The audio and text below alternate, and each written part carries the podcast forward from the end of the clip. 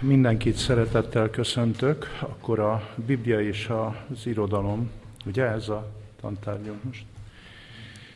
Vesszük a nagy emberi élettapasztalatokat, életértékeket, ugye a szabadságtól, az igazságon, szereteten, szerelmen mentünk át, mint nagy témákon. A mai témánk legyen a csalódás. Már vegyünk valami kis rosszabb témákat is, mint az eddigi nagy és fenkölt témák. Ugye az emberi életnek egyik legnagyobb ténye a csalódás. Nem tudom, hogy kiki hogyan van ezzel, vagy hogyan rakta ezt helyre, vagy emlékszünk-e Arany Jánosnak a híres kijelentésére, hogy mennyit csalódánk, és magunkban legkivált. Csak ezt nem szoktuk így számon tartani, hogy mennyit csalódánk, és magunkban legkivált.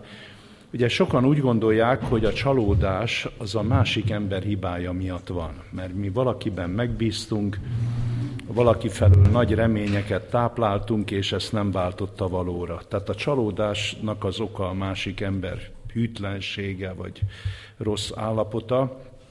Nem tudom, hogy szoktunk-e arra gondolni, hogy a csalódásnak az is lehet az oka, hogy túlságosan bízunk az emberekben. Így nem is lehet bízni az emberekben az emberek nem szolgálnak rá ekkora nagy bizalomra.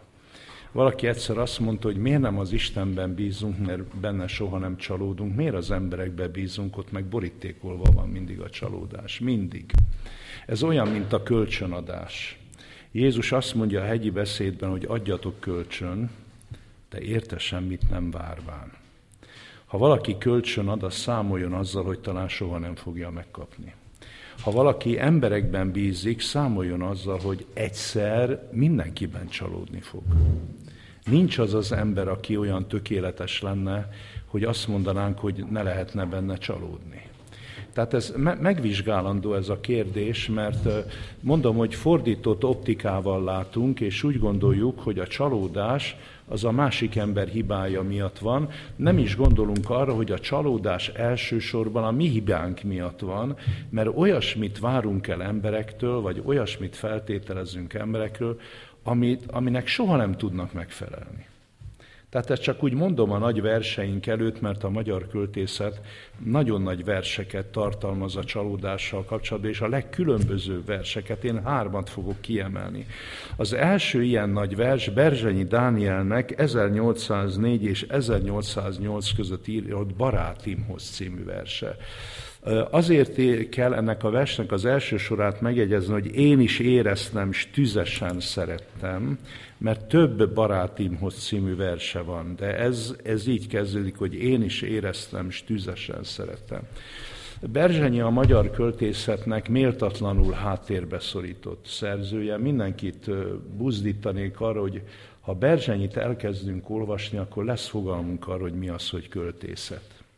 Berzsenyi nélkül nincs Vörös Marti, de nincs Széchenyi sem. Széchenyi még Vörös Martinál is nagyobbra tartotta a Berzsenyit, levelezésben állt vele, hitel első példányait elküldte neki, és Berzsenyi meg is emlékezett Széchenyiről a Mailát Jánosot című episztolájának egy részében, nem név szerint, hanem különböző hát ókori nagyságok neve alatt emlékezett meg Széchenyiről. Széchenyi egyébként azért szerette jobban Vörös Martinál Berzsenyit, mert azt mondta Széchenyi, hogy Vörös Marti túl sokat rágódik a múlton, Berzsenyi az a magyar költő, aki mindig előre néz. Igaz, hogy ha, ha előre nézett is Berzsenyi, túl sok jót nem látott a jövőben. Ugye az ő híres nagy verse, az utolsó verse, a Poézis hajdan és most, amit halál előtt pár hónappal írt, abban írja, hogy e világ fölött halottas ének zúg fölötte, mint mikor Afrika sámielje a földet az éggel összekavarva dúl, s forró porvihara folytja itt az életet.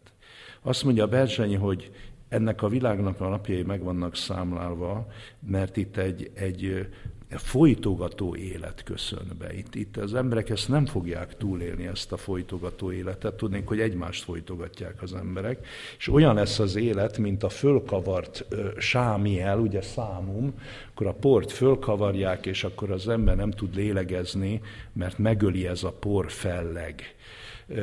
Berzsenyi ezt látta a jövőben, egyébként tudjuk jól, hogy ő költőnek nem készült, olyan érdekes szokásai voltak, hogy elolvasott egy könyvet, és amit kinyert belőle, magába szívta, aztán utána összetépte a könyvet és elégette. Tehát ilyen félig barbár, félig kultúrember volt Berzseny, ugye Nyugat-Dunántúlon, Soprontól kezdve Nikláig, tehát a Sopron megye, megye Vas megye, Somogy megye különböző birtokain élt, méhészkedéssel foglalkozott, és különböző gazdasági tevékenységekkel, több gyermeket fölnevelve, mellesleg az irodalomnak élve néha ugye írva, de nem, ő nem volt főfoglalkozású a költő, hát mellesleg írt. De hát mellesleg olyan hatalmas műveltséganyagot szerzett be, hát írt egy barátjának, hogy ki ez a Plátón, hát küldjél már nekem Plátón, tehát belküldte neki a Plátón, magába szívta Plátont, utána összetépte, az is ment a tűzzel. Tehát körülbelül így élt Berzsenyi, nagyon érdekes magyar költőegyéniség. Az utóbbi 200 évben nagy gondolkodók sorát ihlette meg. Például Német László, aki hát nem költő volt, hanem inkább dráma és prózíró, külön könyvet írt róla ezzel a címmel, hogy Német László, Berzsenyi Dániel. Füst Milán, a legnagyobb magyar költőnek nevezte, azt mondta, hogy a közelítő télnél nagyobb magyar vers nincsen.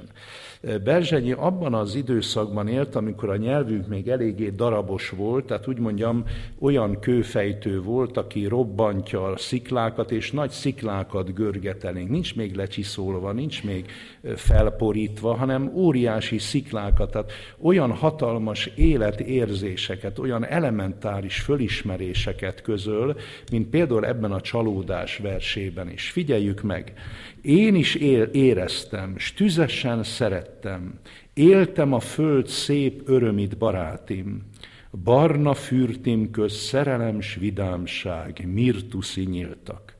Ugye azért nem tudják ma Berzsenyit olvasni, mert állandóan ugye régies görög, latin szavakat használ, meg a mitológiára céloz, ez valóban nagyon megnehezíti a, az olvasását, de ezzel nem tudunk mit csinálni, nem tudjuk ki, ki törölni, hogy mirtus, mirtusi, ilyesmi, hát mi nem mondjuk, de hát ugye a mirtus, mirtus levél, az ma is ismert dolog.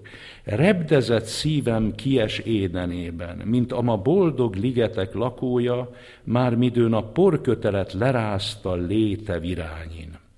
A szilai lélek rekeszét kitörvén, a nap útján túl magasan csapongott, s mint az éterben lakozó rideg sas földre se nézett. Hát ez a fiatalság, hogy a szárnyalás, megyünk fölfelé, és minden végtelennek tűnik, és azt gondoljuk, még fiatalok vagyunk, hogy mindent megcsinálhatunk ezen a világon, és tulajdonképpen előttünk áll az egész pálya. Mennyi tündér bájs, ragyogó kilátás, mennyi andalgó öröm és reménység rengetett édes csalatás öletben, mágus erővel.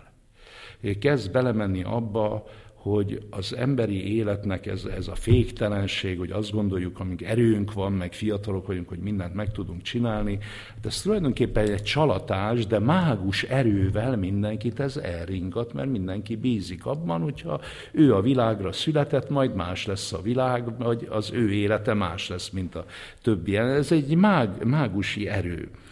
Álmaim tűnnek, leesik szememről a család fátyol, s az aranyvilágnak rózsaberkéből sivatag vadonkél, zordon időkkel. Ugye elérünk a versnek éppen a feléig, tehát négy verszakot mentünk, és négy verszak van előttünk, és azt mondja, hogy az ember egy kicsit előre halad, hát nem is olyan nagy előre, mikor 1776-ban születik Berzsenyet 30-35 évesen írja ezt a verset. Általában vannak olyan költők, akik rendkívüli módon korai érők, tehát 30-35 évesen olyanokat írnak, amit más 60-70 évesen. Ilyen Berzsenyi, de legfőképpen ilyen Arany János. Arany János tulajdonképpen már 25 évesen 60 éves de 30 évesen már kimondott aggastyán, ezt majd az, az elkövetkezendő versében látni is fogjuk, mert a következő vers egy Arany János vers lesz. Álmaim tűnnek, leesik szememről a család fátyol, s az aranyvilágnak rózsaberkéből sivatag vadon kél, zordon időkkel, hol csak a külszín fedi a valóság puszta országát bíbor állepelben, ám de a bölcsnek beható szemével játszani nem mer. Tehát becsap a világ bennünket, csak a fölszint látják az emberek. Mindenki be, bemegy a csőbe, mert mélyére nem néz le az életnek, nem gondolkozik, hanem nekiállunk, hogy majd mi ezt-azt elérjük és megvalósítjuk, de hát a külszín sokakat becsap, és az ember mindig csak a külszínt nézi, hogy mondta Veselény Miklós, és nem a belbecset. Az emberek mindig csak a külszínt nézik, és ezért mindig becsapódnak. Mindenki a látszatoknak hisz. Ám csak a bölcs ember az, aki beható szemével lemegy a dolgok mélyére. És mit lát akkor a bölcs? Látja a virtust letapodva nyögni. Na ez az, amit a mai magyar versolvasó ugye már nem díjaz. Mi az, hogy látja a virtust lep, letapodva nyögni?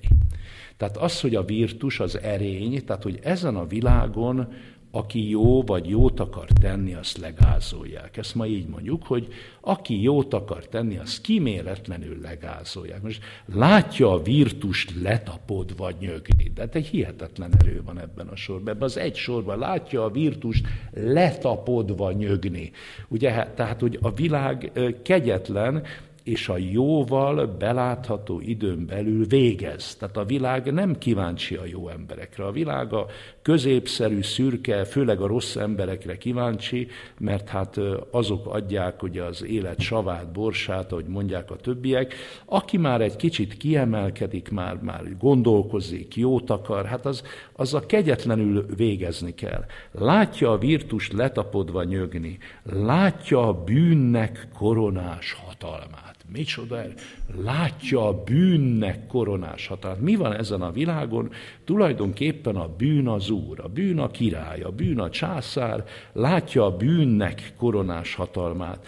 Szokratész méregpoharát, Stibérnek trónusa mocskát. Ugye Szokratész a bölcsember ki kellett, hogy hajítsa a méregpoharat, meg kellett, hogy halljon, mert ugye az aténi népgyűlés egyöntetű szavazattal halára ítélte. Miért ítélték Szokratészt halára? De Berzsenyi meg mások is ebben az időben sokszor előhozzák a példát, úgyhogy nekünk is tudni kell, miért ítélték Szokratészt halára. Ne felejtsük el, 399-ben időszámításunk előtt. Szokratész két vád miatt ítélték halára. Az egyik vád az volt, hogy gondolkozni tanítja a fiatalokat, és ennél nagyobb probléma nincs a világon, mint a fiatalokat te gondolkozni akarsz tanítani. Ugye, mert az idősek már van mire nézve gondolkozzanak, van elég sok tapasztalat, keserűség, csalódás, már nem tudnak nem gondolkozni, de ugye a fiatalok nem akarnak gondolkozni, a fiatalok fejjel neki a falnak úgyis áttörjük elve alapján, annyira nem szeretik a gondolkozás, és mit csinált ez a Szókratész? Amikor az apjával faragta a köveket fönn az Akropoliszon, azt mondja az apjának Szokratész, a kőfaragó édesapjának, hogy apám, hát mi faragjuk itt ezeket a köveket, de ki faragja az embereket? Hát Aténban ebben az időben senki nem faragta az embereket, illetve az a korszak volt ez, amikor a perzsák elleni háború katonákat igényelt. Ezért a az aténi gimnászionokban, ugye gimnázium, ez annyit jelent, hogy mezítelenségi hely, ne felejtsük el, ez ebből számít, gimnázion, mezítelenségi hely. Aténi gimnáziumban megjelentek a fiatal fiúk, lányok nem járhattak gimnáziumba, azok otthoni nevelést kaptak. A fiúk levetették minden ö, tartozékukat, egy szál pendelyben nekiálltak birkózni, öklözni, ilyen órák voltak, birkózásóra, ökölvívásóra futásóra, gerejvetésóra, úszásra. Ez volt az öt fő tantárgy. Nagyon fontos tantervi reformot vitt végbe Atén, mert azt mondták, hogy nem kell gondolkozni. Miért nem kell gondolkozni? Mert a hazát meg kell védeni a perzsáktól, és a hazát megvédeni katonai erővel lehet, nem gondolkozással, le kell szoktatni a gondolkozásról az embereket, mert a katona az parancsot teljesít, a katonának se ideje, se mása nincs gondolkozásra, és ezért az aténi gimnászionokban csak testnevelés óra volt. Semmi szellemi dolog, semmi gondolkodás, irodalom, történelem, zene, dehogy is, azt a lányok tanulják otthon, fizessék meg a magántanárokat, a gazdagabb családok, a fiúknak az állam ingyenes oktatás biztosít, testnevelésből. És azt mondja Szokratész az apjának, hogy apám, hát nagyon kisportolt bodybuildingesek, már hát mai szóval mondom, ezek az aténi fiúk, na de hát ezeknek konga fejük az ürességtől. Hát ezek nem gondolkoznak. Hát mitől lesznek ezek emberek, ha nem gondolkoznak? Na akkor engedélyt kapott az édesapjától, hogy lemenjen Szokratész, és a szünetekben, tehát ugye már akkor is voltak szünetek ugye az órák között, meg az órák végén elkezdte az aténi ifjakat gondolkozni, tanítani. Most ez azért fontos, és ha már elmondtam, újra elmondom, de nem mondtam el, az nagy vétek, hogy valamikor itt ne hallja valaki a szól a szkriptúrán, hogy Jézus Krisztus mellett az emberi történelemben, aki leginkább gondolkodni tanította, Szókratész volt. És 2400 éve Szókratész neve az olyan fogalom nem csak a görög-római iskolázottságú vagy sztoikus embereknek, másoknak is, keresztény embereknek is legyen fogalom Szokratész neve, mert hogyan tanította gondolkodni az embereket? Nem kis dolog ám, mert könnyű futni, meg öklözni, meg birkózni, ezt meg lehet csinálni egy-két percnyi gyakorlás után, de gondolkozni, hogy lehet megtanítani az embereket? És Szokratész azt mondta, hogy gondolkozni úgy fogom megtanítani az embereket, hogy elkezdem őket kérdezni. Tehát én nem kinyilatkoztatok nekik, hogy most ezt kell tudni, azt kell tudni, elkezdem őket kérdezni. És azt mondja a Szokratész, hogy megmagyarázza ezt a dolgot, hogy az édesapám kőfaragó, de az édesanyám bába. És az édesanyám, mint bába mester, kibábáskodta a gyerekeket. Ugye a szülésnél ugye az ő feladata volt világra hozni a gyerekeket, én is ki akarom bábáskodni az emberekből a gondolatokat, mert az emberekben vannak gondolatok ám. Vannak gondolatok, csak az a baj, hogy a gondolatok nem állnak össze gondolkodássá. Meg az emberek gondolkodnak is, de a gondolkodás nem áll össze végiggondolássá. Van végiggondolás is, de a végiggondolás nem áll össze szembesítésé. És én úgy tanítom meg gondolkodni az embereket, hogy kérdéseket teszik, teszek föl nekik, megjátszom a tudatlant, és kérdezek, és talán majd felokosítanak engem, és akkor elkezdek velük beszélni, a Széchenyi így mondta később, hogy diszkuszió, ez az élet alapja, diszkuszió, legyen beszélgetés, legyen diszkuszió. Te kérdez, ő válaszol, te újra kérdez, stb.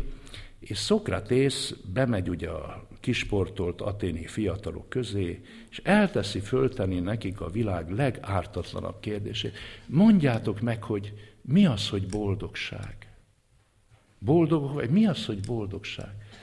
Ugye Platón ezeket a beszélgetéseket lejegyezte, de sajnos nem ezt a címet adta neki, hogy a boldogság. Hogy mi az, hogy igazság, hanem azt, hogy teai tétosz.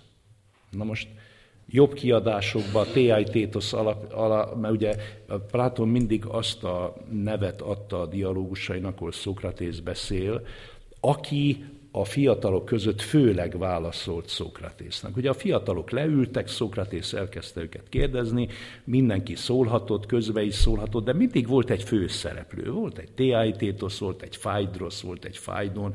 Tehát millió ilyen görög név van a platoni dialógusok címében, ezért aztán azt se olvassák az emberek, mert azt mondják, hát most mit kezdjek ki, mi az, hogy Fájdrosz? Hát, hogyha odaírnánk, hogy a szépségről, mert arról van szó, hogy mi az, hogy szép vagy mi, mi az, hogy megismerés, akkor menon. Hát most menon, hát most ki tudja mi az, hogy... Na, a lényeg az, hogy Szokratész elkezdte a fiatalokból kibábáskodni a dolgokat a kérdéseivel, és csoda történt. Mi a csoda? Mi, mi, milyen, milyen nagy csoda történt? Az, hogy amit először válaszoltak a kérdésére, mondjuk ugye föltette a kérdés, hogy mi az, hogy igazság, boldogság, szépség, stb. Először ugye minden ember erre olyan nagyon határozottan és nagyon magabiztosan ad valamilyen választ. Szokratész mondja, jól értem ezt, aztán így gondolod, úgy, és elkezd megint kérdéseket föltenni, és egy-két óra beszélgetés után az a, az a válaszadó, aki mondott át, egy-két óra után már bét mond.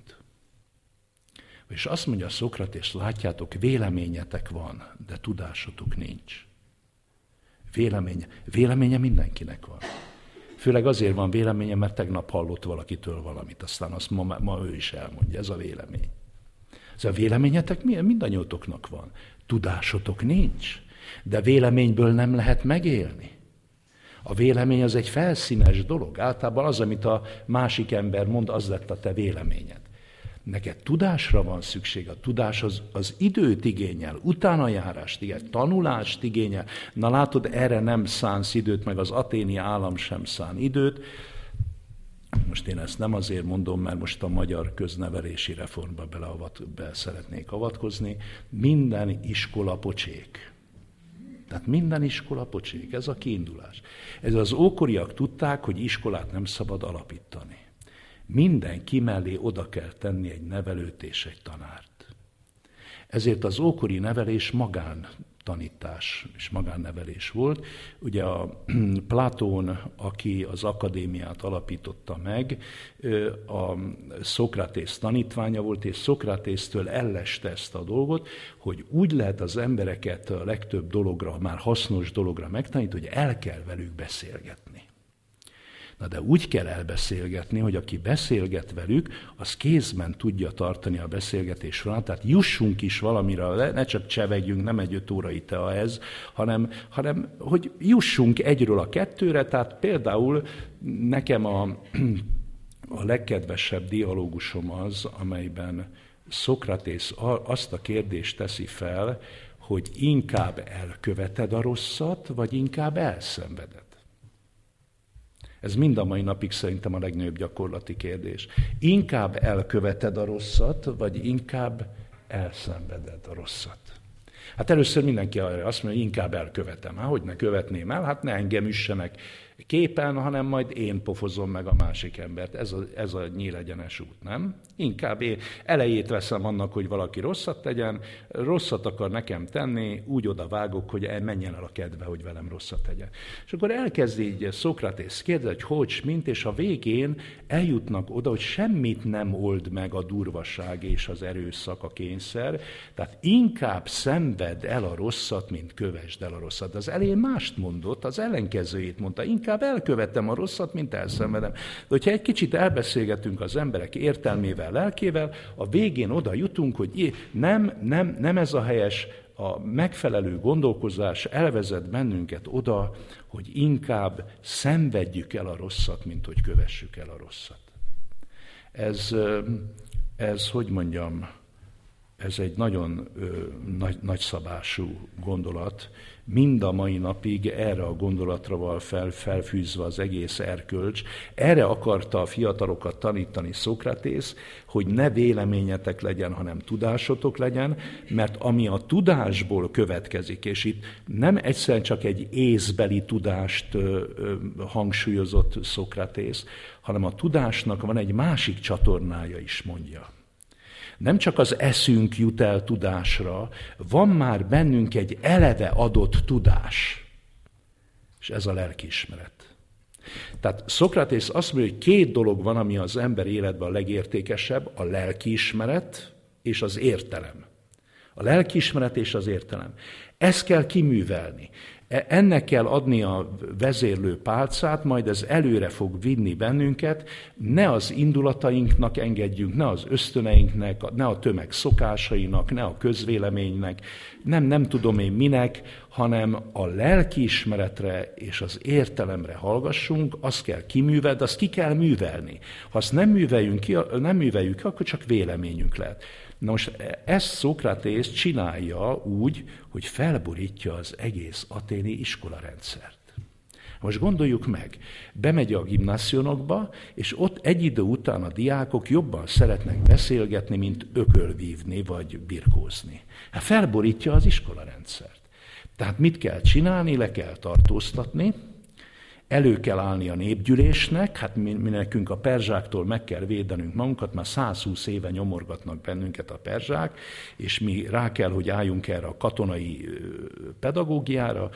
Szokratészt el kell ítélni, hogy ha nem, akkor oda van a haza, mert gondolkodásból nem lehet megélni, a hadviselésből vagy az önvédelemből meg lehet élni, ezért egyöntetű szavazással Szokratész, mint az ifjúság megrontóját. Tehát ez az egyik vád Szokratész ellen, hogy mivel gondolkodni tanítja az ifjúságot, megrontja az ifjúságot, hagy békén nyugodtan az ifjúságot, az maradjon ugyanolyan tökkelütött, mint eddig volt. Gondolkozni ne tanítsd az embert, mert gondolkozni tanítod az embert, akkor veszélyes lesz, akkor az egyes ember olyan veszélyes lesz, hogy az állam nem tud vele mit kezdeni. Ez volt az egyik vád, nem tudom, hogy érthető-e, ugye, hogy ez volt az egyik vád. Osztrakizmosszal, cserép szavazással elítélik, de volt egy másik vád is. A másik vád az volt, hogy Szokratész nem tiszteli az isteneket. Például nincs nála otthon Zeus szobrocska, ami hát ugye azért általános volt, hogy hát ha mi Zeus hitben élünk, akkor valami relikviánk legyen.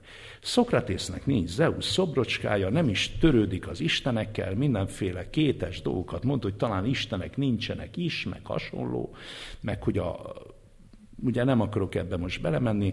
A lényeg az, hogy ez a két vád, hogy megrontja az ifjúságot, és Isten tagadó, Isten tagadó, hát ez elég. Hát egy is elég lenne a halálos ítélethez, de kettő, ez már biztos elég, és amit itt Berzseny idéz, hogy Szokratész méreg poharát.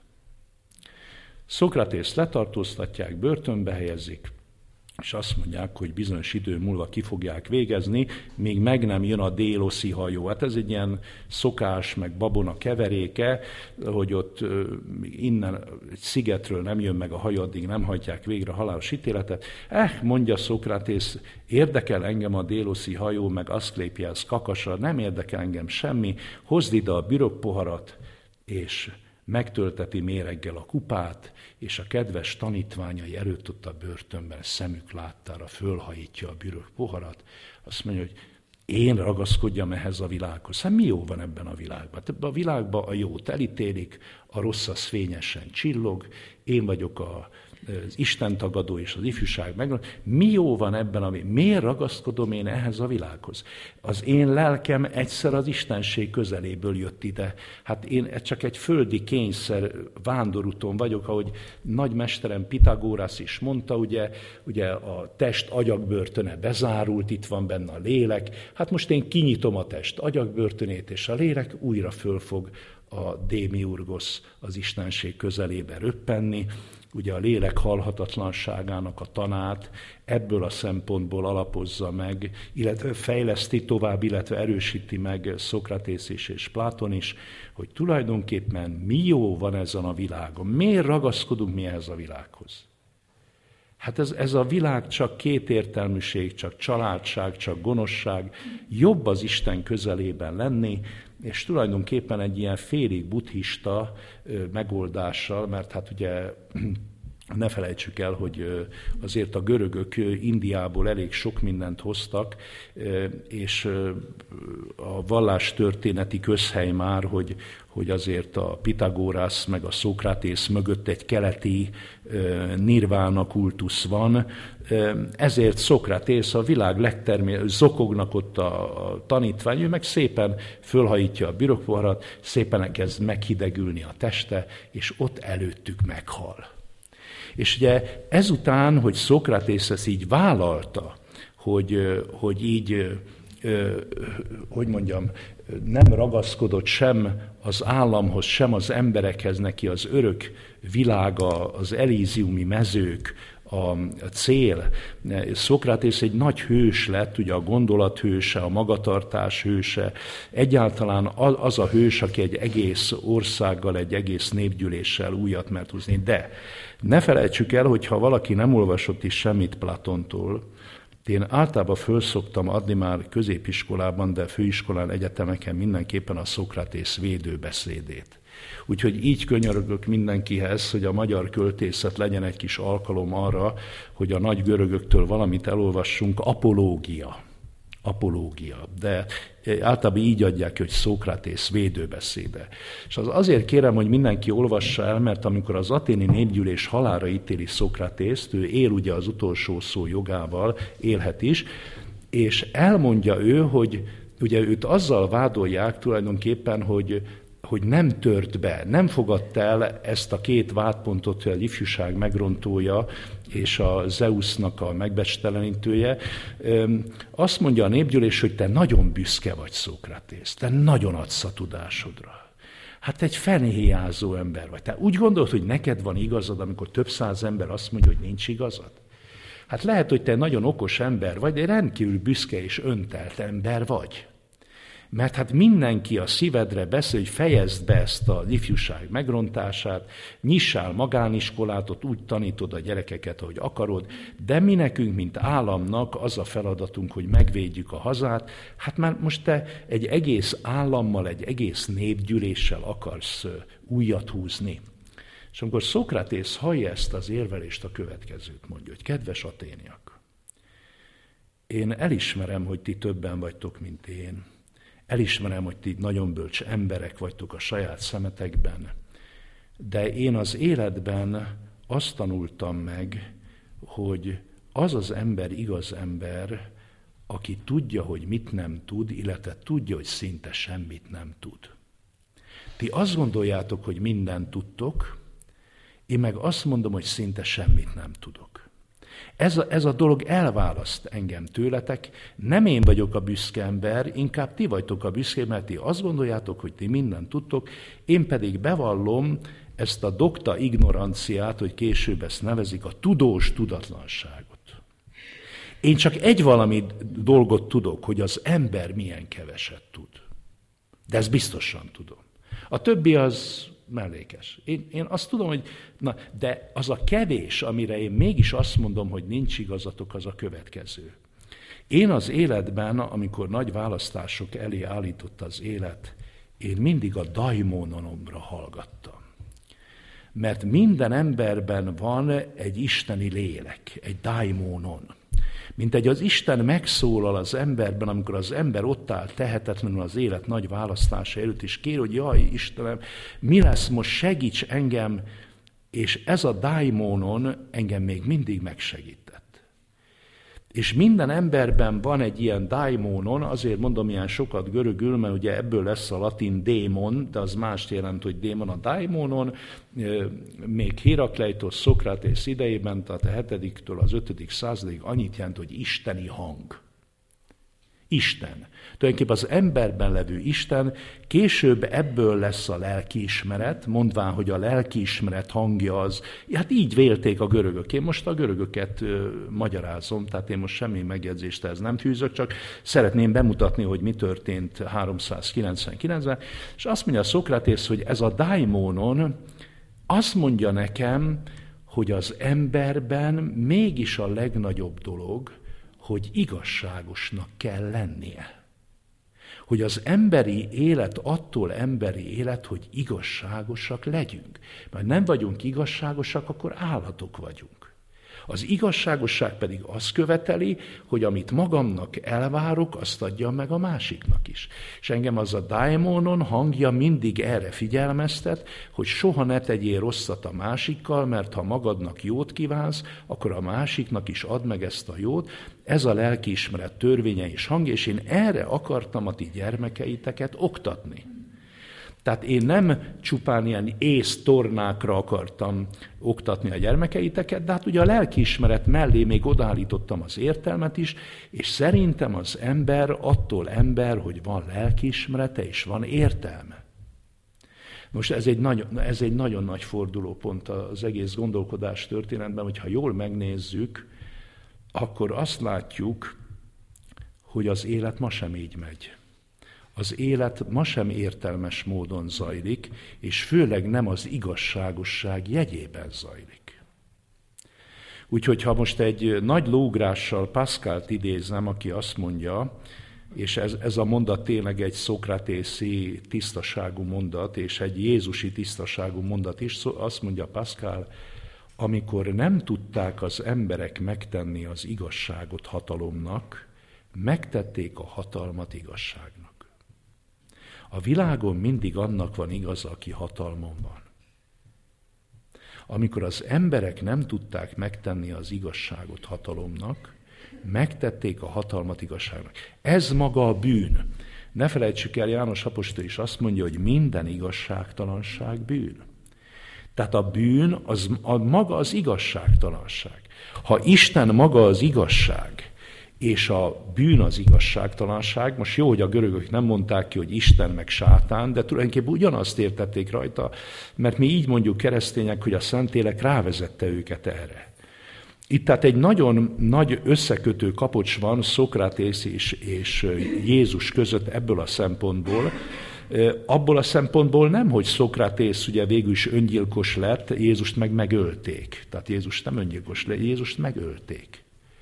De abból a szempontból, hogy ugyanazt a lényegi dolgot hangsúlyozták, hogy Jézus azt mondta, hogy igazságos atyám, Máté 10, János 17, hogy igazságos atyám, és azért tévejektek, mert nem ismeritek az írásokat, sem Istennek hatalmát, mind a kettőnek a jellegzetessége az igazság.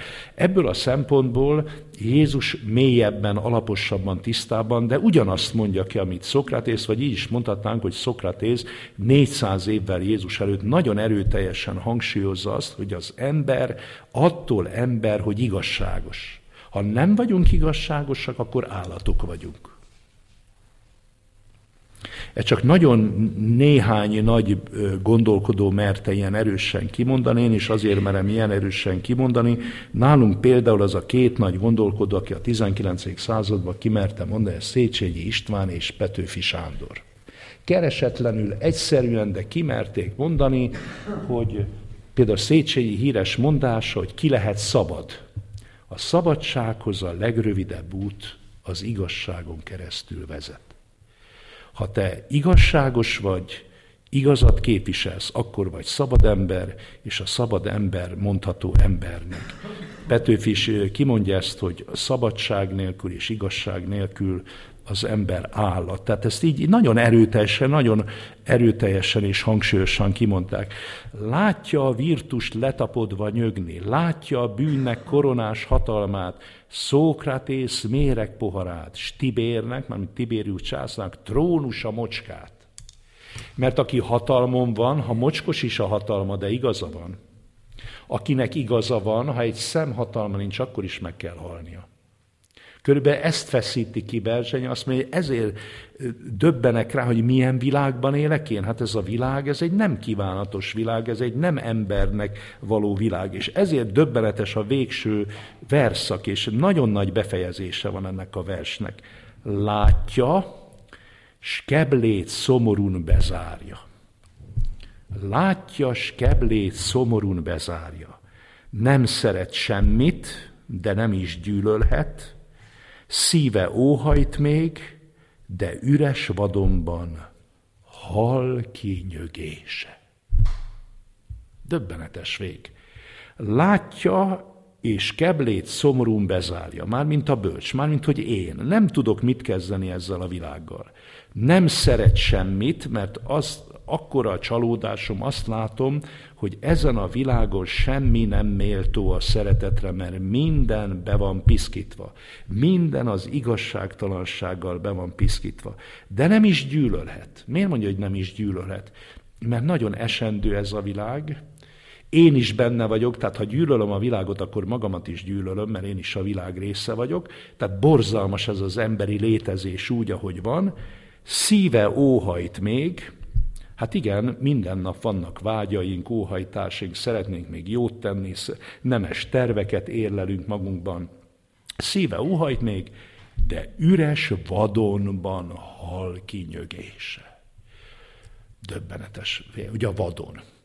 Ugye a vadonnak az a lényeg, hogy tele van mindenned. Azt mondja, üres vadon. Egy nagyon erős antitézis, lehet mondani szinte oximoron, ami a költészetnek a legerősebb retorikai formája, amikor a jelző és a jelzett szó olyan éles ellentétben áll egymással, hogy szinte paradoxon, mert a vadon az nem lehet üres, tehát a vadon az tele indákkal, fákkal, mindennel, de üres vadonban hal ki nyögés, és egyben látjuk az egész emberi társadalmat, az emberi társadalmat sokan hasonlították már a vadonhoz, hát hasonlították a labirintushoz, hasonlították az őserdőhez, a vadonhoz. Itt van sok ember, milliárd ember vesz körül bennünket, de üres vadonban hal ki nyögése, de ki figyel rám? Hát mindenki élni akar. Mindenki belemegy a boxmeccsbe, mindenki odasóz a másiknak, vagy hogyha nem ő kezdi, de ő kap, visszaadja. Hát most én itt mit, mit csinálok? Én nem akarok verekedni, nem arra tartom jónak az életet, hogy itten megmérkőzzünk, de hát akkor mit csináljak? Üres vadonban hal kinyögése, mint egy, mint egy erős állat, mint egy oroszlán, ami, ami hát az állatok királya, az ember, de üres a vadon hal kinyögés, ez a döbbenetes nagy végezés a tiszta költészet eszközeivel, tehát nem mond ki mindent, hanem a megformálás, a szavak erejével, a retorikai alakzatok erejével sejteti azt, hogy az az ember, aki igazságosságra törekszik, az el fog szigetelődni, az magányos lesz, az ellehetetlenül. Tehát a szókrátészi vagy a krisztusi helyzet elkerülhetetlen.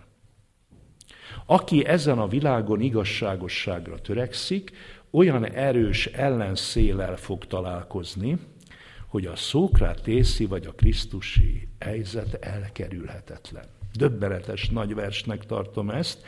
A magyar költészet egyik legnagyobb versének is egyébként témájától függetlenül a fölépítés, tisztaság, hogy elmondja a, az, a fiatalság illúzióit, ábrányait, aztán a felnőtt korban, hogy, hogy álmaim tűnnek, leesik szememről a család, fátyol, stb. És utána, hogy, hogy csak a külszín, a külszín mögött mi van, és aztán, hogy fokozza, látja a virtus letapodva nyögni, látja a bűnnek koronás hatalmát, és aztán szíve óhajt még, de üres vadonban hal ki. Egy igazi nagy ö, tragikumot hordozó vers.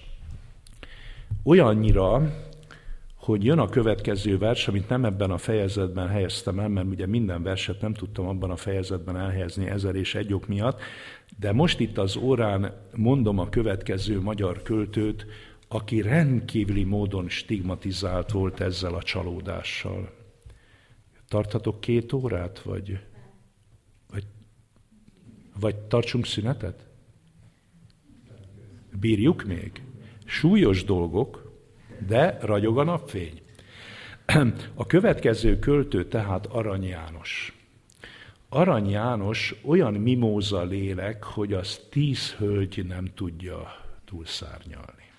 Ne is próbálkozzék Na de tizedik gyermeknek született, ne felejtsük el, tizedik gyermeknek született, csak a legidősebb nővére élt, nyolc testvére meghalt. Tehát azért ezt is vegyük számításba. Én nem vagyok a, megvan nekem a Cejzel a Magyar Költő Géniuszok című könyve, ott van, néha leveszem, nem hiszek se a genetikába, se másba, de azért bizonyos dolgokat ne felejtsük el. Arany Jánosnak a legidősebb nővére életben maradt, Utána nyolc testvére meghalt, minden két évben temetés volt az Ő volt a tizedik gyerek, és ő is csak azért maradhatott életben, mert a nővére megszoptatta, mert a nővére is akkor adott gyermeknek életet, amikor az édesanyja. Mert az édesanyja 46 éves volt, nem volt tej, és akkor nem volt még portej, meg egyéb ilyen dolgok. Tehát Arany János meghalt volna, hogyha a nővére nem ment volna egy évvel azelőtt férhez. Sok csoda találkozik Arany Jánosnál, már a születésében is egy óriási csoda van, hogy a nővére megszoptatta a saját gyerekét, aztán átment az utca másik végén volt a szülői ház, ott megszoptatta a kisöccsét. És így maradt Arany János életben. Na, ezt hova tegyük? Ezután ne legyen érzékeny az ember. Ezután, hogy, hogy a szüleinek egyetlen megmaradt gyermeke, fiú gyermeke, mert ugye akkor is csak a fiúgyereket tartották gyermeknek, Hát persze, hogy rendkívül érzékeny, és hát a, a szülők a, a szeretetük minden, minden odadásával nevelték, és tudjuk jól, hogy négy-öt éves korában a Bibliát már háromszor olvasta végig. Ő, ő aztán nagyon mélyen erkölcsi alapokra épült életet, és hát költészetet is mondhat magáinak. Évek, ti még jövendő évek. Ez az ő nagy csalódás verse. Múltkor már idéztem Arany Jánosnak a Visszatekintés című versét, az is ugyanerre a mintára íródott, de az évek, ti még jövendő évek, szintén hatalmas vers a nagy lírai korszakában, ugye Arany János epikusként kezdi a pályafutását, különböző elbeszélő költeményeket ír. Ezek sorában ugye 1846-ban megkapja a Toldiért ugye a nagy díjat, meg is írja a Toldi estéjét rá két évre. Nagy epikus tehetség arany, de olyan nagy költői tehetség, hogy tulajdonképpen az epika után jön az életében a líra, ez a vesztett szabadságharc után mondjuk a nagykörösi korszaka, ahol kilenc évig volt nagykörösön református gimnáziumi tanár, és aztán jönnek a balladák, ugye ne felejtsük el, hogy a ballada, az pedig az epikát, a lírát és a drámát ötvözi. Tehát Arany János a, tényleg a magyar Shakespeare, ahogy Shakespeare is írt szonetteket, meg a nagy drámáit, igaz, hogy epikai műveket nem.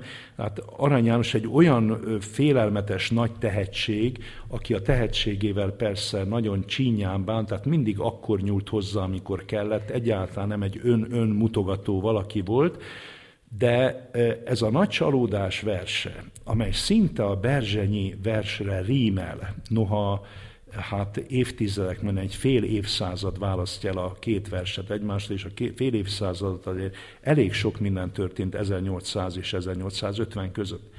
Évek, ti még jövendő évek, kiket reményem megtagad. Előlegezni miért siettek hajam közé őszálakat? Miért vegyülget így korán el lombok közé sápat levél? Emlékeztetni a vidorfát, hogy majd kiszárad és nem él. Nem evvel tartoztok ti nékem, kaján elődötök a múlt, adós marad sok szép örömmel, míg szer fölött is oszt a bút. Ennek kamatját jó reményül, fizessétek le most nekem.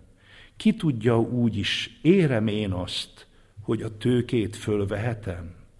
Vagy éppen azt jelenti-e hó, fürtömre, mely szállongni kezd, hogy bár rövid volt, vége, vége nyaramnak, s a tél berekeszt, s hogy meg ne essék szíve rajtam, ha jókor meglep a halál, azért kell, mint az ősz kalásznak, megérnem a sarló alá.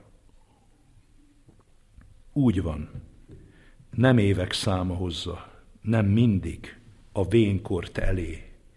Kevés esztendők súlya szintúgy legörnyezt a mély sír felé. És nékeme földön teherből, bánatból rész jutott elég, azzal fölérő boldogságot hiába is reménylenék.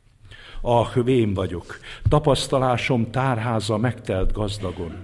Ott van romok közt életemnek vezére, széttört csillagom. Ott egy szakadt fonál, ez a hit, egy csonka torony, a remény. Így gyűjteménynek birtokában az ifjú hogy ne volna vén. Szétnézek, és többé körültem, nincs a nehány kedves barát. Aggódtatóan rám függeszti szemét egy könnyező család. Eleget éltem, hogy utánam emlék maradjon itt alant, emlékül ínséget hagyok, se két vagy három boldogtalant. Szűnj meg panasz, ne háborog szív, bűnöt csak egy volt, az erény. Ha veszteség ennek jutalma, jajgassak é, hogy megnyerém. Vigasztalásul annyi szenved, és szenved nálam annyi jobb. Miért, é, miért ne én is, porszem, akit a sorskerék hurcol, s ledob. Hát független attól, hogy mit gondolunk eszmeileg erről a versről, ugye ezt sokszor el kell mondani versek elemzése közben, azt nem tudjuk megtagadni, hogy ez egy nagyon nagy vers. Amit ember kifejezhet az emberi lélekben csatázó küzdelmekről, hogy valaki elkezdi a verset azzal, hogy most itt vagyok már 31 néhány évesen, és néhány őszál megjelenik a hajaim között. Ugye ez így szokott kezdődni, már 20-30, megjelenik egy vagy két őszál. Most ebből kiindulva elkezd azon gondolkodni, hogy tulajdonképpen ez már jele annak, hogy egyszer itt mindennek vége lesz, és jobb is, hogy vége legyen, mert már eddig, hogy fiatal voltam, már eddig is annyi nyomorúság volt az életem, hogy mit várok a jövőtől, a nyomorúságnak talán a köbét, vagy a hatványát? Hiszen ha fiatal korban már ennyire kijutott a nehézségekből, akkor majd mi lesz idős koromban? Aztán elkezd ezen gondolkodni, és ahogy ez a gondolat folyamat, ez tulajdonképpen egy belső monológ. A magyar költészetbe Arany János vezeti be a belső monológot. Ez egy nagyon nagy dolog. Babics Mihály később erre elméletet épít, és azt mondja, hogy minden ember tudata olyan, mint egy filmszalag. Ezt egy amerikai pszichológustól veszi, bizonyos William James-től, akit nagyon kutat Babics, és azt mondja, hogy minden ember tudat egy ilyen filmszalag. Amikor alszunk, akkor a filmszalag ugye megáll, akkor fölébredünk, megy tovább. Mindenkiben akkora filmszalag van, tulajdonképpen mindenki milliárdos, mert ugye a tudat mindent lement, és ezen a filmszalagon minden nyomon követhető, na de ki tudja ezt belülről visszaadni? Most már van egy ilyen milliárd kilométer hosszú filmszalag, mit éltünk át, meg hogyan is vettük ezt, meg hova tesszük ezt a sok minden dolgot, Hát ezt mondja, aztán mondom, elméleti építő Babics, az igazi nagy költészet a szolilokvium. Mit jelent ez, hogy szolilokvium? Magánbeszéd. Az igazi nagyköltő magának beszél, magával beszél. Ja, hogy mi belekukkanthatunk, bele, belehallgathatunk, hát ez egy külön öröm, hogy belenézhetsz, hogy valaki a maga film szalagját hogyan kommentálja, de ki tudja ezt visszaadni, mert általában ugye a költészettől azt várják, hogy hát mondjon el külső dolgokat, meg élményeket, meg ezt, meg azt, de hogy mélyebben, mélyebben. Ugye gondoljuk meg, hogy amikor mi a Toldit tanultuk, nem tudom, hogy valaki erre visszaemlékezik-e. Én a Toldit azóta számtalanszor elolvastam, nem szűnő csodálattal, de bevallom őszintén, hogy amikor én először olvastam a Toldit, az Uszkve lehetett 11-12 éves koromban, hát nagyon keveset fogtam föl. Hát a, a szüzséjét fölfogtam fogtam, ugye, de már hogy miért ez a szüzsé, miért ez a cselekmény, már azt se fogtam föl, nem is tanították, ez igaz, de később, amikor ezt fölfogtam, például nekem a Toldival mindig az volt a nagy problémám, hogy a farkas kaland miért epizód. Ezt így verték meg. A farkas kaland epizód. Miért epizód? Azért, mert a buta irodalmárok, meg a még butább tankönyvírók kiderítették, hogy ugye Irosvai Sejmes Péter, akitől vette a Toldi cselekményét, ugye Arany János, nála nincs farkas kaland. Hát nála nincs farkas kaland. Miklós ugye, ahogy megöli a György vitézét, se szó, se beszéd elmegy Pest-Budára, és aztán legyőzi a cseh bajnokot, és így az idegen, ellenséges elem legyőzése ellensúlyoz egy gyilkosságot. Hát megöltem a bátyám vitézét, na de hogy, hogy akarok ezen erőt venni, hogy akarom ebből kivágni magam, hogy hogy akarom ezt jóvá tenni, hát elmegyek és a nemzet ellenségét legyőzzöm, akit senki nem tud el, tehát a csebaj. És ezt tanították nekünk, hogy hát mellesleg ott van az a farkasrand, egy epizód, mert arany szeretett a farkas, meg zsombék, meg nád, meg mit tudom. Hát később, amikor felnőttem, és elkezdtem újra és újra olvasni a Toldit, mondom, hát mondom, ez szörnyűséges. Hát a farkassal nem, hogy nem epizód, de ez a szívem, mája, zuzája, veséje, tüdeje, minden ez a Toldinak a farkaskalan. Miért? Mert Arany János érzi azt, hogyha valaki megöl egy másik embert, hát csak úgy nem transponálhatját egy másik helyre, hogy aztán az legyőzi a nemzet ellenségét, és ezzel le van, le van tudva ez a gyilkosság. Hát ez így nem megy. Hát ez így nem megy. Ha valaki gyilkolt, akkor, akkor most ez vagy megbánja, vagy szembefordul ezzel a gyilkossággal, független attól, hogy hova megy, hova nem megy, vagy ha nem, ha nem bánja meg, hát akkor, akkor hiába megy legyőzni a csevitészt, azzal nem teszi jóvá egy másik ember halálát. És ezért iktatja be a farkaskalandot.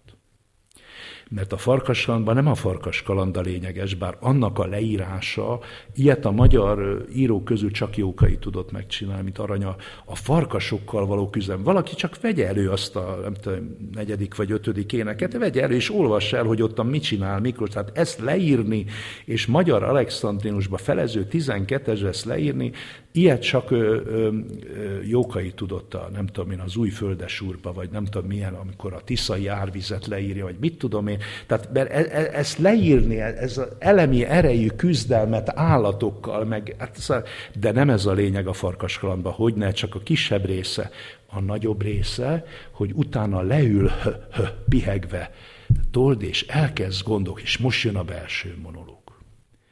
Hát én legyőztem ezeket a farkasokat. Még nem voltak akármik. Hogy ne tudnám belefolytani a szuszt a bátyámba?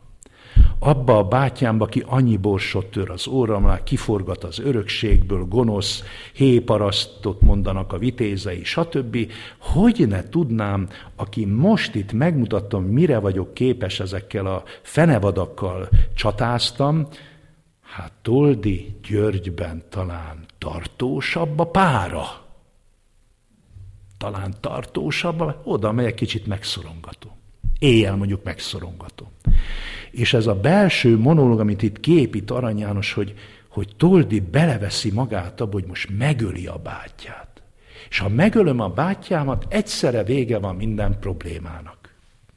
Kihúztam a méregfogát a gyűlölködésnek, én vagyok az egyedül öröket. Tehát ugye, ugyanúgy, mint ma is az ember azt mondja, hogy a csuda vigye el, már üssünk az asztalra, vagy, vagy már csináljunk valamit, mert mégiscsak bírhatatlan, ami van ebben a világban. Tehát erővel, hatalommal megoldani a kérdéseket. És amikor ott leül, és ezt végig gondolja, végig futtatja, a filmszalag megy, és végigfut, ugye mert ne felejtsük el, olyan filmszalagunk van, hogy nem csak a múltat rögzíti, de az összes jövőbeli vágyunkat, tervünket, a fantáziában, de egy félelmetes filmszalag, ami elmitten megy, és ez William James nagy találmánya volt, hogy a tudomány nyelvén ezt kimondta, és ugye Babicsnak még nagyobb találmány, hogy ezt el, elméletté emeli, mert ne felejtsük el, az egész korai Babics költészet ezen alapul hogy ő végigfuttatja, hogy én lehetek Protezilaus is, én lehetek Zrínyi is, Arany János is, én lehetek ilyen, lehetek olyan, a Gólya Kalifában regényben is ezt megírja, de ezért csak Arany Jánosnak jár a köszönet, mert ha Arany János ezt a Toldiban nem hozza be a magyar költészetbe, szóval a belső monológot is eljut odáig, hogy megölöm a bátyámat. Állj meg, állj meg, Toldi, gyilkos a szándékot. Nevess a tettednek véres martalékot. Tudd meg a legyilkolt atyafinak vére. Bosszúért kiált fel az egek egére. Megállítja ezt a filmszalagot arra, és azt mondja, igen, az ember elkezd gondolkozni, tervezni, hogy majd én alakítom az életet, na de azért lelkiismeret is van a világon, törvények is vannak a világon. Te akarsz törvényt szabni? Te akarod megmondani azt, hogy mit kell csinálni itt annak az embernek, aki, aki a rosszat meg akarja szüntetni, vagy csillapítani akarja. De vagyis Arany János azt írja itt már meg, amit olyan halhatatlanul a Hamlet bele fog fordítani. Ugye a Hamlet monológban mit mond Hamlet? Akkor nemes be a lélek, ha tűri balsorsa minden nyűgét s nyilait, vagy ha kiszáll tenger fájdalma ellen, s fegyvert ragadva véget vet neki? Ez a nagy kérdés mindannyiunk számára. Tűrni, vagy tenni? Vagy a tűrés az nem tett, vagy nem a tűrés a legnagyobb tett? És lehet, hogy a tett csak alkalomattán kicsiny tett, mert csak az ösztön, az indulat vezérli, nem a lelki ismeret, nem a meggondolás, nem a józanság. Egyet tudok mi emberi dologban, ha sükere légyen tehetileg jobban, józan okos mérték, ez folyamok partja, mely rohanó tettek árját visszatartja. A Hamlet monológ mellett ezt írja meg Arany János ebben a részben, amit idéztem, az a Buda halála. A Buda haláláról már sokszor elmondtam, hogy jogtalanul nem olvassa a magyar nemzet a Buda halálát, pedig a Buda halál egy olyan erkölcs nemesítő mű, amit magyar költő sem a Toldival, sem a János Vitézes, sem mással nem hozott létre, legfőképp nem a Ludas Matyival. A, a Buda halálában vett számot ezzel arany tűrni, vagy tenni. Vagy a tűrni az a legnagyobb dolog, vagy a tenni, ami nagynak látszik, sokszor nagyon kis dolog. Tehát ezért mondom, hogy ez az évek, ti még jövendő évek mögött is ez a hatalmas nagy aranyi gondolkodás áll, hogy belül lejátszani az életet, belül modellálni az életet. És ahogy halad előre, azt mondja, ah, vén vagyok. Hát amikor ezt írta, hogy vén vagyok, 31 néhány éves. De hát ez mindenkinek a joga, akkor tartja magát vénnek, amikor akarja. Ah, vén vagyok, tapasztalásom tárháza megtelt gazdagon. Ott van romok közt életemnek vezére, széttör csillagom. Mi tört össze, Arany János, benned? Mi tört össze? Mi az a nagy csalódás, ami, ami téged ért ezen a világon? Ott egy szakadt fonál ez a hit. Arany János az a költő, aki a legmélyebben fájlalja és ki is fejezi, hogy egykor gyerekkorunkban volt bennünk valami hamvas, tiszta, gyermeki, de hit. És az ember felnő, és ezt a hitet elveszíti. De miért? Miért veszítjük el a hitünket? Azért veszítjük el a hitünket, mert rájövünk, hogy az emberek olyan rosszak, hogy miattuk kell elveszíteni a hitünk. Na akkor kibe hittünk? Az emberekbe hittünk? A felnőttekbe hittünk? Nem is Istenbe hittünk? A felnőttekbe hittünk, mint Istenben? Na, itt van megint a csalódásnak a mély, amivel kezdtem a mai órát, hogy sokszor nem tisztázzuk, hogy nem lehet emberben úgy hinni, hogy mi hiszünk. Nem lehet emberhez úgy bizalommal lenni, hogy mi bizalommal vagyunk. De egy valakiben lehet hinni, egy valakivel lehet olyan bizalmas kapcsolatot ápolni, de mi ezt sajnos elszalasztjuk. Istenben mindig lehet bízni, és mi nem Istenben bízunk, mert azt mondjuk, hogy Isten nem látjuk, és messze van, bízunk az emberekben, és mindig lépre megyünk, mert emberekben bízni ez annyit jelent, mint a csalódást borítékolni. Ezért nagyon nagy kérdéseket fölvetőves. Ott egy szakadt fonál ez a hit. Egy csonka horgony a remény.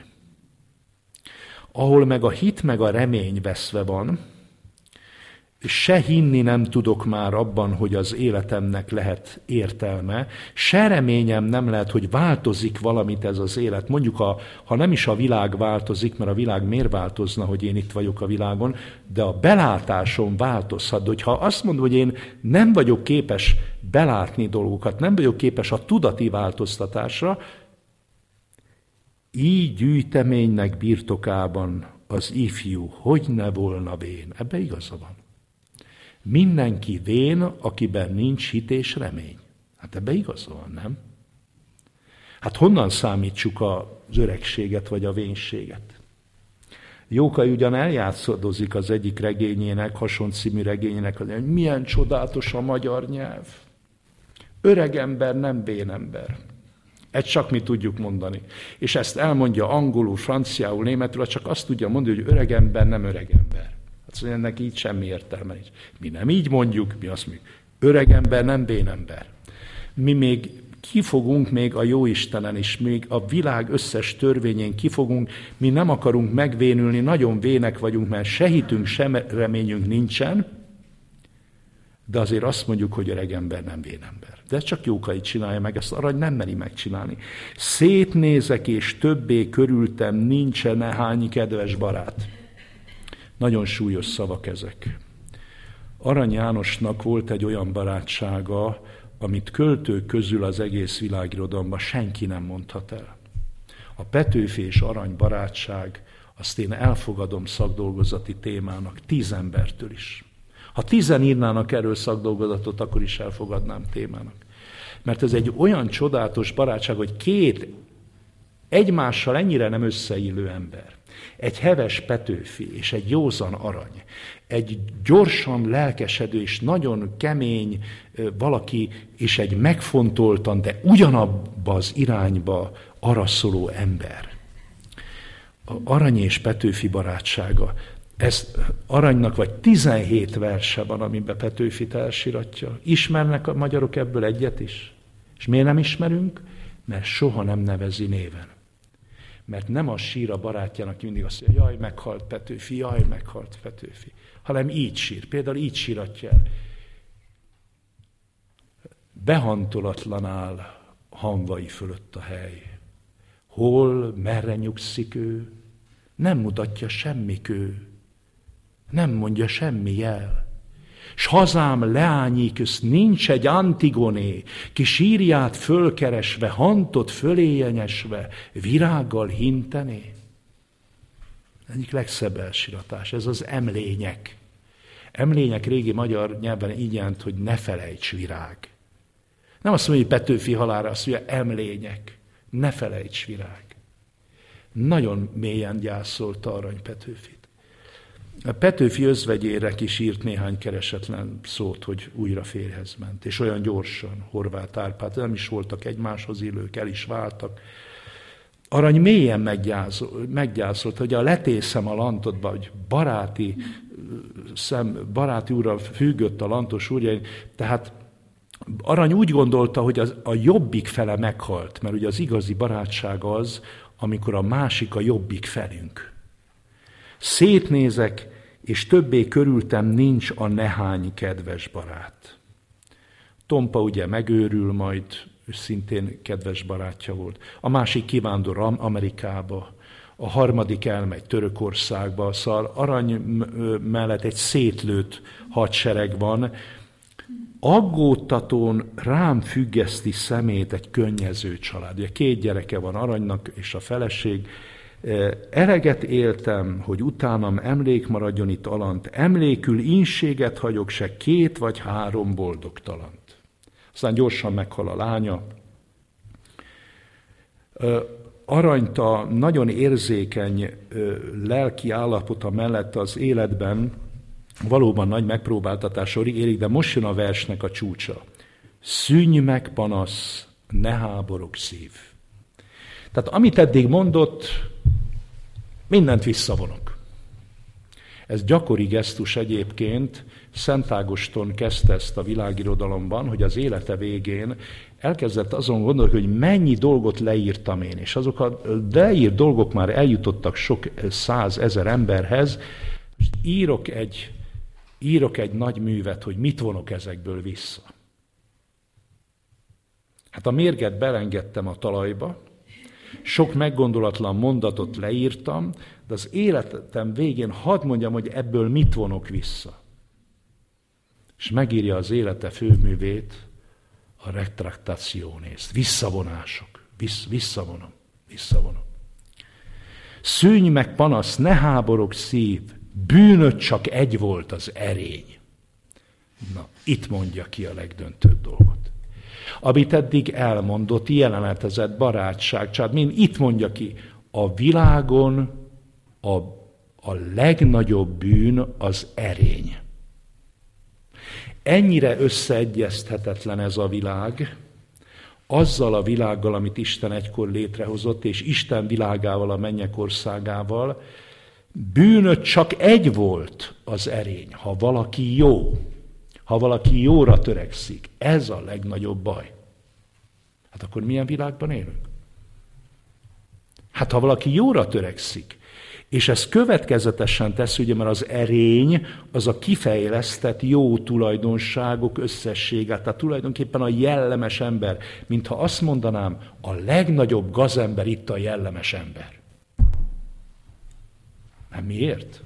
Hát azért, mert gazemberektől van tele a világ. Ezt ugye Petőfi megírja a felhők ciklusba, hogy annyi gazember van itt a világon, hogy ha, ha egy felhő könnyezik és lejti az esőcseppeket, annak a számát szorozd meg, és akkor se jön még össze annyi a gazember, és ezért, aki nem gazember, az itt végül is nem találja meg a világát.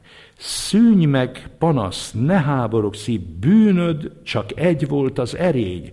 Ha veszteség ennek jutalma, jajgassak é, hogy megnyerém. Hát ha valaki erényes, és ezért mindig kárt val, és ez előre tudható, és ez van beborítékolva, hát akkor miért jajgatok? Hát ez a világ rendje. Hát a világ rendje az, hogy rendetlen. A világ rendje az, hogy felháborító. A világ rendje az, hogy mondja ki ezt Jakab apostol, aki, aki a világ barátja akar lenni, Isten ellenségévé válik. Vagy a világba akarsz betagozódni, és akkor a világ majd meg fog dicsérni. Miért fog megdicsérni? A gazemberségeidért. Azért meg fog dicsérni. Ha nem akarsz gazemberségeket csinálni, akkor pedig ne jajgassál, megnyerted már itt a jutalmat. Mert a világ értésedre hozza, hogy nem vagy ide való. Ezt hol mondja ki Arany János egy másik nagy versében, hogy közülünk volt, de nem volt közülünk való. Hát ez az egyik legnagyobb aranyvers, de annak van vagy 25 strófája, azt nem tudom felolvasni, de mindenkitől kérem, hogy olvassa el. Hogy mondjam, azért a nagy verset lehet írni négy sorban, meg nyolc sorban is, de aki három-négyszáz sorban ír nagy verset. Mondjuk a Velszi Bárdok kétszáz sor. A Velszi Bárdok előtt meghajtom, ugye az első kötet azért kezdik a Velszi Bárdokkal, tehát a világszem első kötete, egy-két nagy magyar vers közül a Velszi Bárdokkal, de a Széchenyi emlékezetében mondja ki arany. És hogy mit jelentett Széchenyi ennek a nemzedéknek, aki a magyar Szókratész, bár jelen pillanatig Érdekes módon most, hogy sok Széchenyi emléktúra van, gondoltam, hogy egyszer a Szóla Szkriptúrának is el kellene szervezni egy nagy szenki, meg döblingi Széchenyi emléktúrát. Most nagyon menő dolog ez a nyugati határszélen, és mondja egyik ismerősem, hogy ott az osztrákok, tehát nem magyarok, osztrákok, kezdik azt mondani, hogy Széchenyi tulajdonképp nem lett öngyilkos. Mert az a fegyver, amit azonosítottak, hogy ő főbelőtte volna magát, azt nem lehet úgy megemelni és olyan távolságba tartani. Most komoly kutatások kezdődtek, hogy Széchenyi talán agyonlőtték. Nem tudni, nem tudni. De mint hogy az öngyilkosokra nézve is a Biblia figyelmeztetés fogalmaz meg mindannyiunk számára, hogy mi az öngyilkosságot mindig ítéljük el, de még az öngyilkosok fölött sincs jogunk ítélkezni.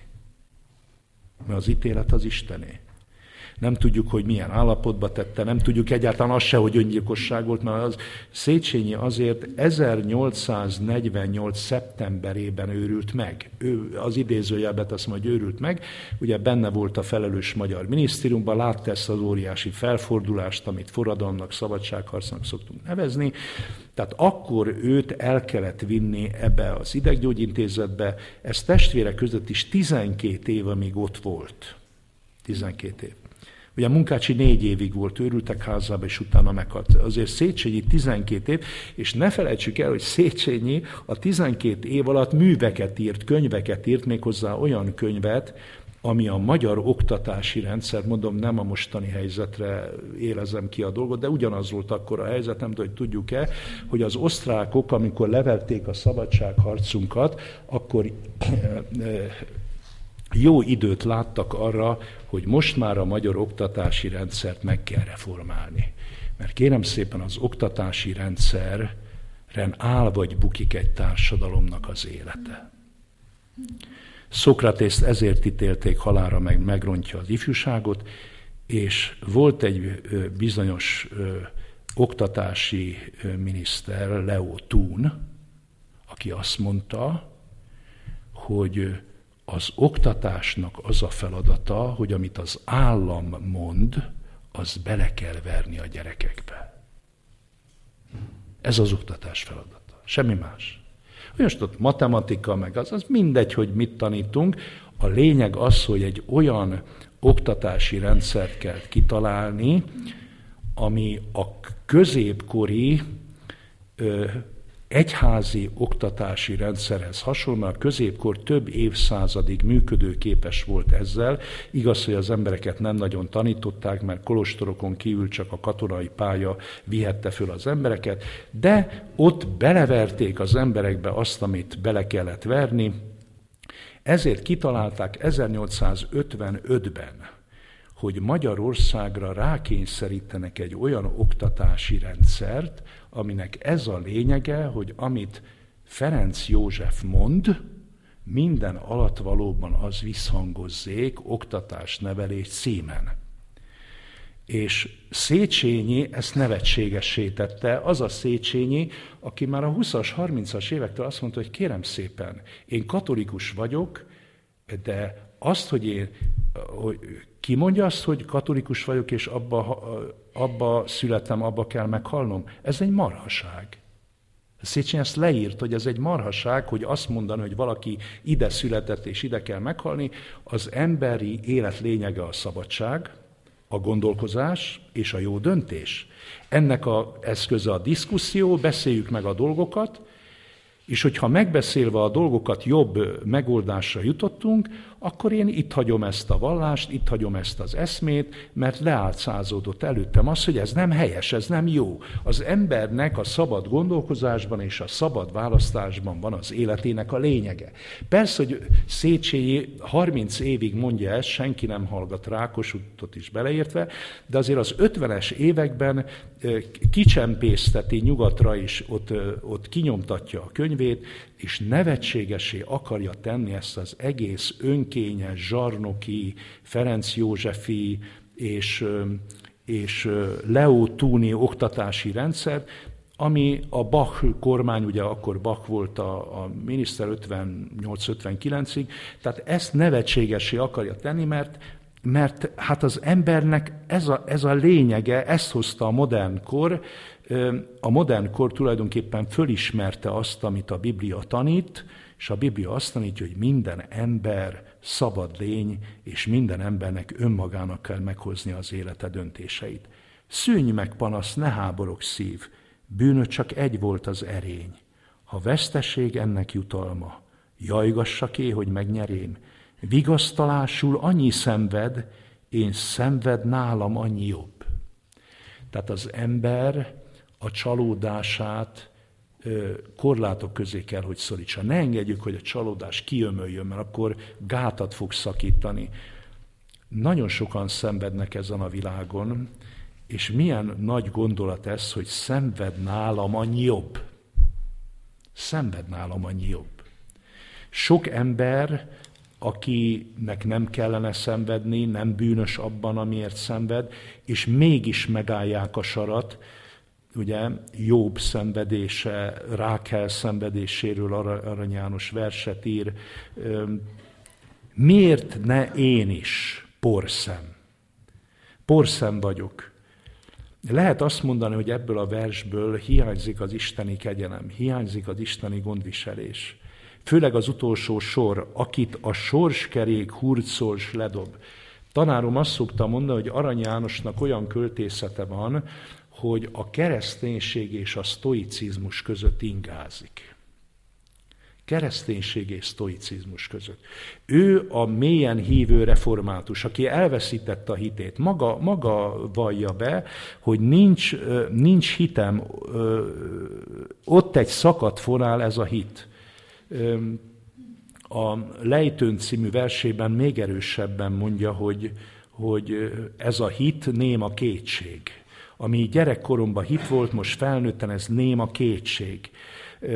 Ebben nagyon sok igazság van, Arany János életének a tragédiája tulajdonképpen az, hogy nem tudott igazán hitáltal megkapaszkodni Istenben és Isten ígéreteiben. Ő tudta, hogy van Isten, csak hát az akkori Isten kép már erőteljesen a deizmus istenképe, vagyis azt tanítják széltében hosszában, hogy Isten van, de csak távol, messze van az Isten, nem igazán a te életed része az Isten, vannak bizonyos elvek, törvények, amelyek isteni dolgok, ehhez tartsad magad, de tulajdonképpen az életben egyedül vagy.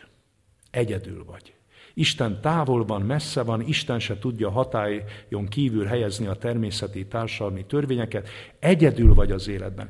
És amikor már valaki ezt kimondja, hogy egyedül van az életben, akkor belép az európai gondolkodástörténet 2400 éve egyik legerősebb szellemirányzata, és ez a sztoicizmus. A sztoicizmus első számú tétele az, hogy egyedül vagy. Egyedül vagy. Ebből mi következik? Csak magadra számíthatsz. Ha egyedül vagy, akkor csak magadra számíthatsz.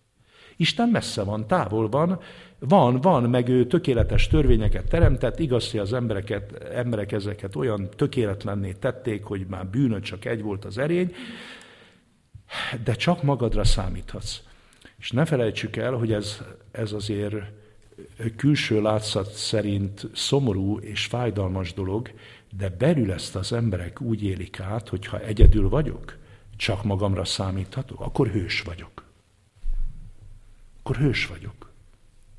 És ki nem akar hős lenni? Az emberi természet így kaparintja meg az embert, hogy szépen kicsit eltessékeli Isten, mintha Istennek nem lenne gondviselése, és itt jutunk a harmadik és hasonló nagy vershez, József Attila kései siratójához, amit csak azért idézem az utolsó verszakot, mert a hatalmas vershez nem is lehet ezt jól elmondani, az az érdekesség, hogy egy nő mondta el a legjobban a magyar színészek közül. Ha valaki megtalálja bárhol interneten, a kései siratót, amit az édesanyját siratja el József Attila, már jóval az édesanyja halála után több mint egy évtizeddel, másfél évtizeddel, ezt Rutka Éva mondta a legfélelmetesebb. Ha valaki megtalálja a Rutka Éva féle elmondását, az nem, tud, nem tudja a hátborzongás nélkül. De ennek a versnek az utolsó verszaka, világosodik lassacskán az elmém, a legenda oda. A gyermek, aki csügg anyja szerelmén, észreveszi, hogy milyen ostoba. Kit anya szült, az mind csalódik végül. Vagy így, vagy úgy, hogy maga próbál csalni. Ha küzd hát abba, ha pedig kibékül, ebbe fog belehalni.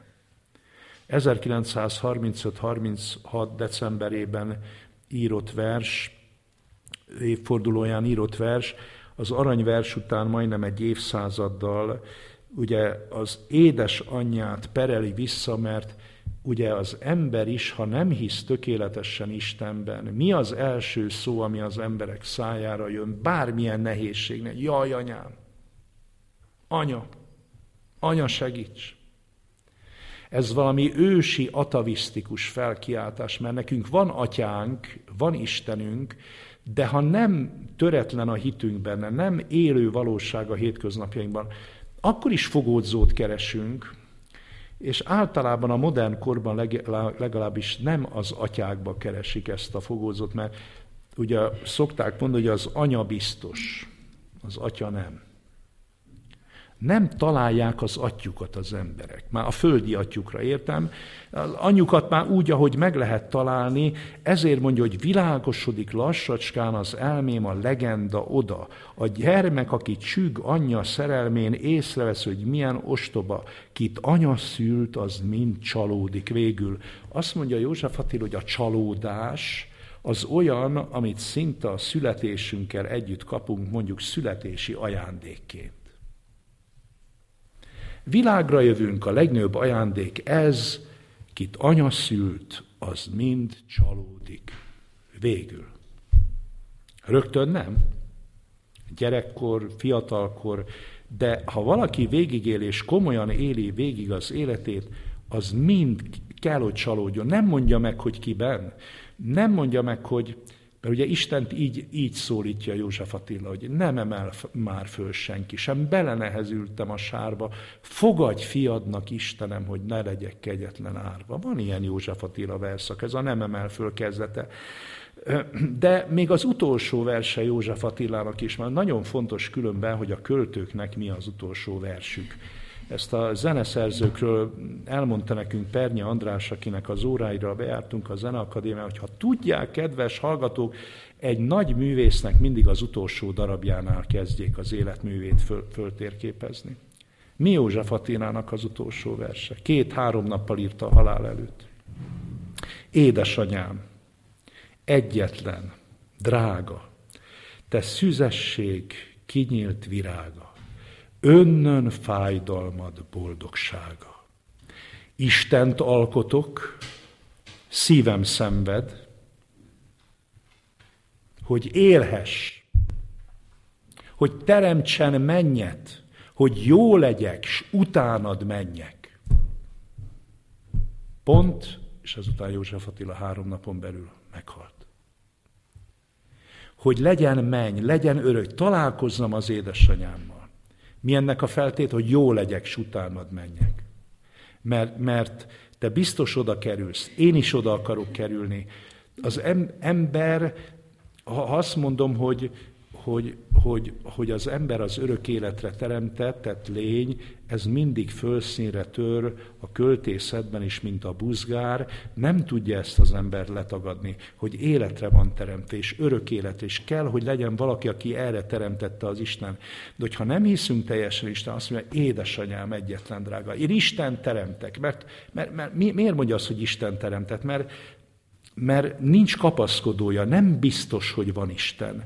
József Attilának az Isten keresése, Isten hit az egy külön téma, először ezt Rába György pedzegette meg, utána elég nagy irodalom képződött, sajnos csak a rendszerváltás után, mert ilyen ez a magyar élet, hogy a rendszerváltás előtt József Attila kommunista költő volt, rendszerváltás után egy varázsütés, most istenkereső költő lett, de hát ez Sajnos a, a, az a helyzet, hogy csak azért lehet ilyenné tenni, mert nem olvasták el a verseit. József Attila egy nagyon hány, hányatott életű ember, egy nagyon, ugye a múlt alkalommal külön beszéltem erről itt az előtti alkalommal, amikor a szeretetről szóltunk, de József Attila az egy külön talány egyébként a maga 32 évével a magyar költészetben, de hát én azt szoktam mondani, hogy én nem lélektant művelek, én irodalomtörténetet művelek. Irodalomtörténetileg pedig azt tudjuk mondani, hogy ez is egy nagyon nagy vers. A gyermek, aki csügg anyja szerelmén, észrevesz, hogy milyen ostoba. Miért ostoba?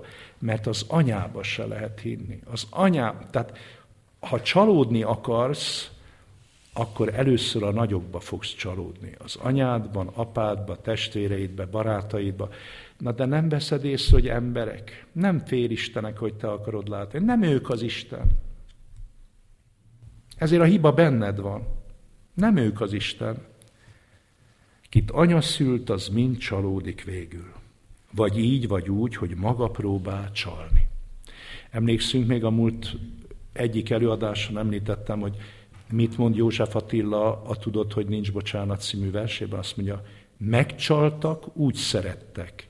Csaltál, és így nem szerethetsz. Tehát az egész élet becsapás.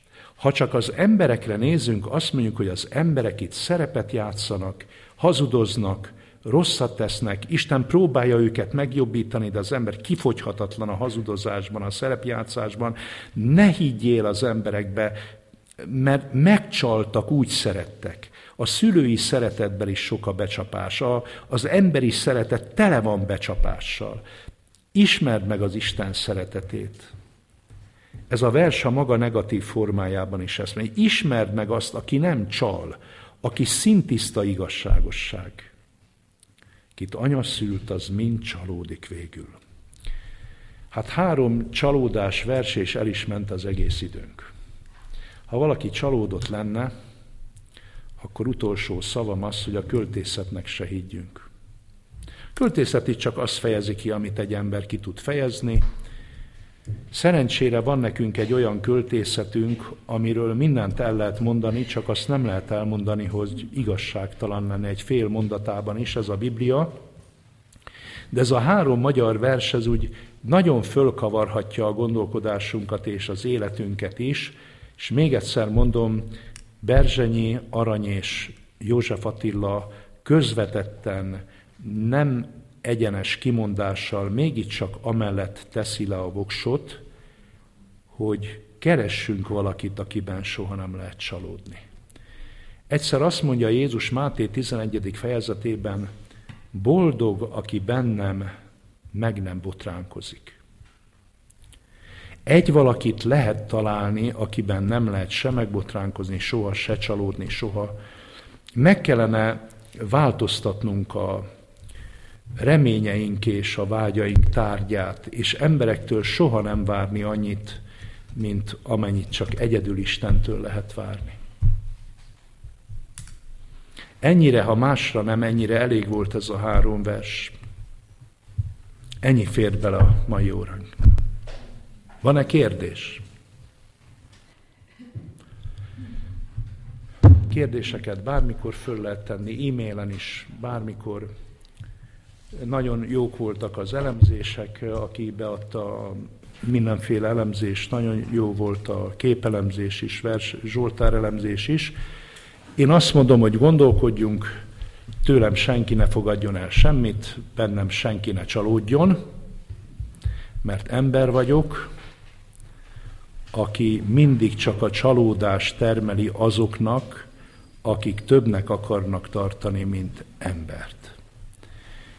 Szánandó gyenge emberek vagyunk, egymás szánjuk és szeressük, de Istenként senkit ne kövessünk. Hallgass meg, de ne kövess. Ez a jelmondatunk, úgyhogy köszönöm a figyelmet, további jó